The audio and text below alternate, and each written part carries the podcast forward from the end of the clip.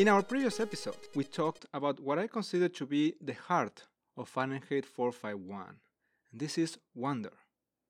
It is so important that it marks the difference between Clarisse, full of life, and Mildred, who has practically checked out. Because she doesn't have anything to really live for, Mildred fills the hours with mindless distractions and entertainment. This works the other way too. There is a way in which mindless entertainment and distraction can simply kill and destroy our capacity for wonder. Think of the words themselves distraction and entertainment. We can do an etymological analysis of these words, which means looking at the historical origin and the development of a word. This is a very useful tool in philosophy. It shows us what people were thinking originally when they made certain words. What were they trying to name? It is a cool way of discovering layers of meaning that are hidden in plain view. Sometimes the results are truly surprising. In the case of distraction and entertainment, the meanings we discover are kind of scary. To distract means to pull in different directions. That is the word traction there, which means pull, like in tractor, and this, which means away. When distracted, we are being pulled away from something. Entertainment etymologically means to be held between. Enter comes from the Latin inter, in between. Entertainment here means to be held, like for example in containment. When we are entertained, when we are distracted, we are held between things, pulled away. We are not masters of our own attention.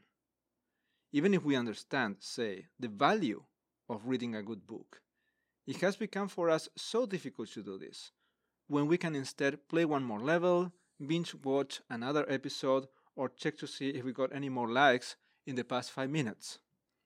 Even reading a fun book takes a certain amount of mental stamina to be sure. If we don't exercise, as in train, the habit of focusing our attention during long periods of time, it's very easy to lose that training. And then we become unable to sustain the long burn required to read a substantial book. To be clear, I'm not talking about other people, I'm talking about myself. Just a few weeks ago, I decided to force myself to read short science fiction stories as a way to get back into reading books. And I am a professional philosopher, so the temptation to be distracted is strong for anyone these days. Again, an image from fire making can help, which of course is very appropriate. Think about preparing a good fire in a fireplace. Have you ever done it? You place two or three heavy logs, solid wood, it takes some effort to ignite them, though. You need some kindling and something in between, like pine cones.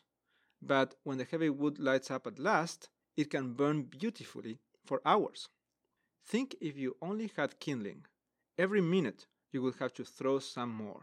It lasts for a few seconds at most, gives very little heat, and leaves everything covered in ashes. To a great extent, our attention has become like this. We need kindling, a twist, a surprise, some random noise, a dopamine kick every 15 seconds by TikTok standards. Can our minds sustain the longer effort required to get into a book? This is what happened to the people of Fahrenheit 451, we learn. They lost this ability. They can stomach only popcorn. They can burn only kindling. How did they get there? Well, it's time to find out. So, welcome to Philosophy, Philosophy Universe, Universe, a podcast about science fiction, fantasy, and philosophy. I'm Alfredo, and this is episode 4 Distracted to Death The World of Fahrenheit 451. In our previous episode, we talked about Clarisse and Mildred. Clarisse, of course, personifies the unabated, unashamed wonder that we identify with a pure, innocent, youthful person. No posing, no pretending to know better, no shame in asking questions, and showing the light at every new thing, or even at very old things like the sun and the skies. People like Clarisse, of course, are rare in Montag's world. They are considered the deviants, and the government keeps files on them. Much more common is her antithesis, Mildred, a woman that lives in a constant state of flying from herself, avoiding any thought. How did things come to be like this, an entire society unable to focus on one single thought? Here we meet Captain Beatty, Montag's boss. Beatty is in the know, and he wants Montag to have this knowledge too, in the hope that he may become a trusted second in command, perhaps. Beatty is aware of the crisis Montag is going through and comes to visit him at home.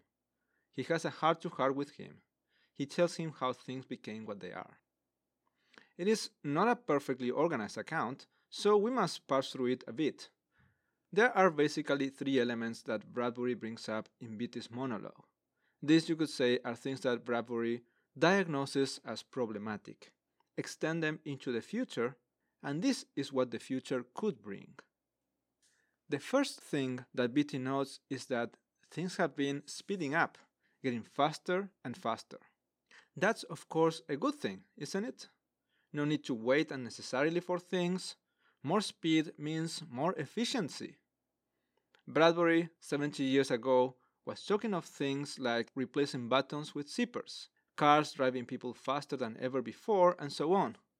But of course, that's nothing compared to how fast we live nowadays we can track people in real time, contact them instantly, take a picture, and make it available to the whole world in milliseconds. No need to wait in line when I can order everything online. So, why would speed be a bad thing? The problem, I think, is that as things become available immediately, we lose our capacity to wait. And good things not only come to those who wait, they sometimes require waiting, patience, an investment in time. Beatty tells Montag, Why would you waste time reading the entire works of Shakespeare when you can have it all in digest form and show your neighbors how much you know, how cultured you are, without spending more than a few minutes of your life? Of course, that is missing the whole point. You don't read Shakespeare or watch his plays to show off. It's the experience that makes you hopefully a better person. But what if we lost the capacity for such a task?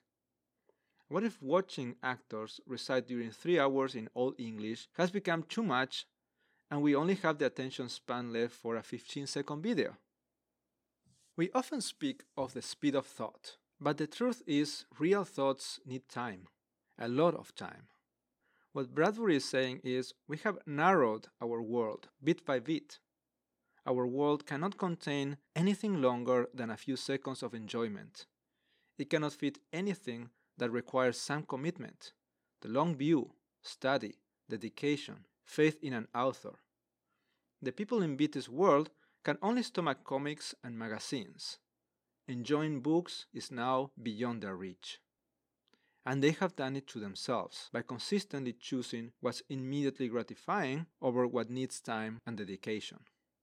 Maybe you have heard of a 1979 science fiction movie called Stalker. It was directed by the famed Russian director Andrei Tarkovsky. It is, in my opinion, a pretty great movie, rated as one of the greatest in history in many important rankings. It is also a very slow movie. Each shot takes on average longer than one minute. If you compare this to today's Hollywood movies, on average, each shot is between 4 and 5 seconds. The beginning scene itself was many minutes long and basically showed the main character, the stalker, who is like a guide in a very dangerous region, getting out of bed, getting dressed, preparing breakfast, brushing his teeth, if I remember correctly. The story, I learned this looking at the special features, I'm afraid, is that the Soviet State Committee for Cinematography told Tarkovsky that the film was too slow, that it needed to be more dynamic. So, what does he do? He makes the beginning scene longer. He tells them that the film needs to be slower and duller at the start so that the viewers who walk into the wrong theater have time to leave before the main action starts. I'm going to be honest, I did fast forward through the beginning.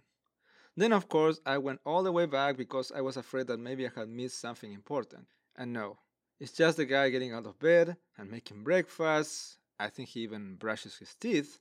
And so, fast forward through it if you want, but I still love the image. Rather than the author having to put two explosions in the first scene to hook your attention, you have to put your faith in the author.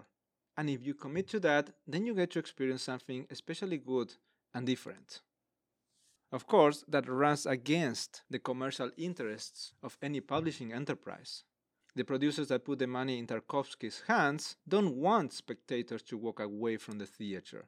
They probably didn't care if 20 years later the movie received fantastic praise. They want their investment's worth. It's natural. This, of course, creates a tension that Bradbury identifies in his novel. The majority of the public, according to Beatty, does not care about good but difficult things. What they want is to be entertained, not to be challenged. And the producers and publishers have to respond to these wishes and discourage any element that may turn their potential public away.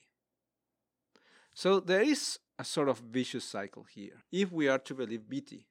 The public wants quick and entertaining, and the producers give them what they want. So the public's attention span becomes even thinner, and the producers need to adapt by giving them something even quicker more eye popping, less and less thoughtful and brainy, ever more and more. This is how Beatty describes it. Speed up the film, Montag. Quick! Click, pick, look, eye, flick. Beatty really sounds like he's describing social media. Digest, digest, digest. Politics, one column, two sentences, a headline. The centrifuge flings off all unnecessary time wasting thought. But is Beatty right? If this is so, then we're kind of doomed to become a sort of brainless civilization looking only at the colors or the pretty explosions. Instead of becoming more capable of pausing, reflecting, and engaging in deep thought, the future is, ooh, look, shiny, boom. And that seems a bit worrisome to me. Now, we need to evaluate whether Bradbury is really up to something here. There are, of course, indicators that there is some speeding going on a colleague of mine who teaches marketing told me she had to teach her students how to grab the attention of the public in under a second. She was complaining that it used to be under two and a half, but now one second was all they had. That is scary. On the other hand, maybe this is like the tide. Things speed up following Beatty's analysis, and then people realize that they are missing something. Then things slow down again and engage people's full attention. I'm just speculating here and using a lot of what is called anecdotal evidence. So you be the judges. But I think that while there is a speeding up, a shortening of our attention span that can be very negative, it's not the whole story. Think of how popular the Lord of the Rings movies were when they came out in theaters. They were three hours long. They have even a break in between, and people flocked to them. On the other hand, if you listen to literary agents, they will tell you that they need a hook in the first three pages, in the first paragraph, even, and they won't even look at your book if it doesn't have one. So maybe they would take The Hobbit, but they reject Lord of the Rings. Again, think of credits in TV shows in the early 2000s. They got shortened to a two second title sequence, and now we're back to full blown, enormously creative titles. With, of course, the chance to skip them in streaming services, so maybe my example doesn't count. Anyway, also listen to a couple minutes of dialogue in an old movie like Citizen Kane, for example. The dialogue is crazy fast, really difficult to follow, and the movie is from the 40s. My point is that maybe Beatty has a point, and there is a danger, but maybe humanity is not as shallow as we think it is. I used the example of the tides earlier, and I think that also that happens with uh, publishing trends. So, if you look, for example, at what is called the golden age of science fiction or the very early 20th century, there's a lot of cheap writing done there. I think that you can also make the case that the 80s is a great time with very creative science fiction, fantasy, adventure, and the 90s was followed just by an onslaught of really bad sequels to many of those classics. Uh, perhaps the same is what is happening right now. And uh, well, maybe we just need to wait until the trend subsides. So, what are we to do? Can we somehow guarantee that publications are going to become better? And by this I mean books, movies, TV shows, even video games. maybe we just need to do nothing. At this point in history, there's so much good stuff that we can find to read, to watch, even to play, that if I choose to use my time on mediocre ones, I am the only one to blame. So what do we do? Well, let's just focus on the good stuff and let the producer catch up. And speaking about speeding up, I realized that I will not have time to finish with Beatty's points in this podcast. Uh, so let me finish with a few thoughts. First, it's not that we have to always go against the current or against the grain to experience good and substantial things. It's more a matter of developing a taste for them. So, what is first difficult, usually becomes more easy and enjoyable as we continue to engage in this activity. Secondly, it doesn't always need to be one or the other. Either it's entertainment or it's good for me. Think about how a very good meal can also be a very delightful one if it's properly prepared. Of course, our parents always tell us, don't eat your snacks now because you're not going to be able to have dinner later. And I don't think they ever tell us, don't have dinner now because you're not going to be able to eat your snacks later. So clearly, there is a temptation to what is a little bit lighter. And I think that we need both. We need both the entertainment and the fun and the good and substantial. But it's easier for us to go for the first ones, and sometimes we can neglect the second. My next point is that this is one of the cool things about science fiction. Good science fiction, of course, can be both very entertaining, really grabs your attention, it fills you with wonder, and at the same time can be substantial, filled with content and thought and important things to think about, of course. We will continue with Peter's speech on our next episode of Philosophy, Philosophy Universe. Universe. This is your host, Alfredo. Thank you for listening if you want to read some of that early science fiction and see what it looks like, you can do probably no better than going to the Gutenberg project, that is gutenberg.org, and you will find both entertainment and really good books that have not been published maybe a century or so. So here's a little shout out to the guys at gutenberg.org. So keep it going, guys.